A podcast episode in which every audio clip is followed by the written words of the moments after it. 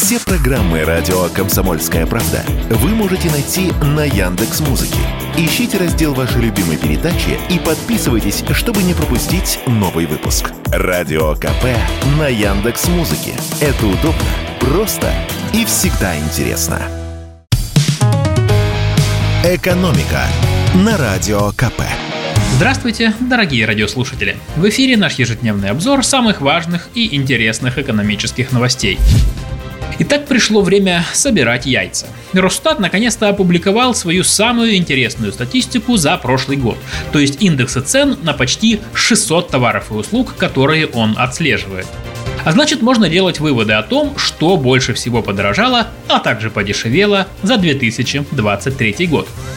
Лидеры подорожания, я думаю, вы знаете и без меня. Это куриные яйца. Дальше перечислю вам десятку товаров и услуг, которые сильнее всего подорожали за год.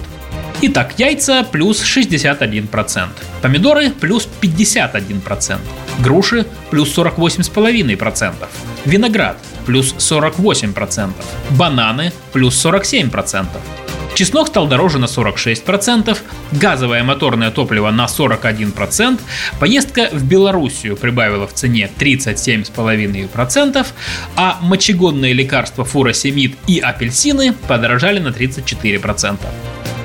Утешиться можно только тем, что после Нового года цены на пресловутые яйца наконец начали спускаться с небес на землю. За неделю они стали дешевле на 0,2 доли процента. Теперь о более приятном.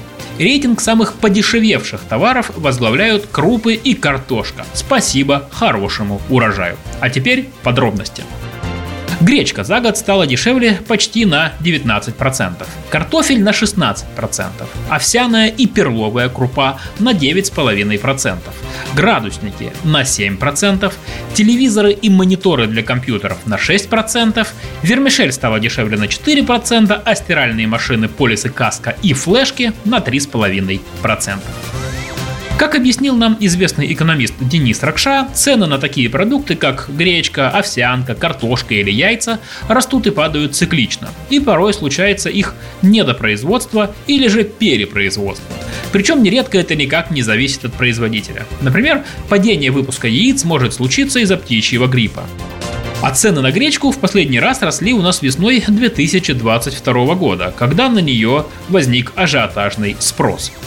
Но сейчас хороший урожай, возникло перепроизводство гречки, вот цены и упали. Кстати, вы тоже, наверное, заметили интересный факт. В десятку самых подешевевших за год товаров попала техника. Телевизоры, мониторы, стиральные машины и тут дело в том, что всем этим добром, как и гречкой, россияне ударно затаривались в 2022 году и с перепугу закупили больше, чем было нужно. После этого спрос снизился, а следом и цена. А падение спроса на мониторы, по словам нашего эксперта, может быть связано еще и с тем, что народ все активнее переходит на ноутбуки.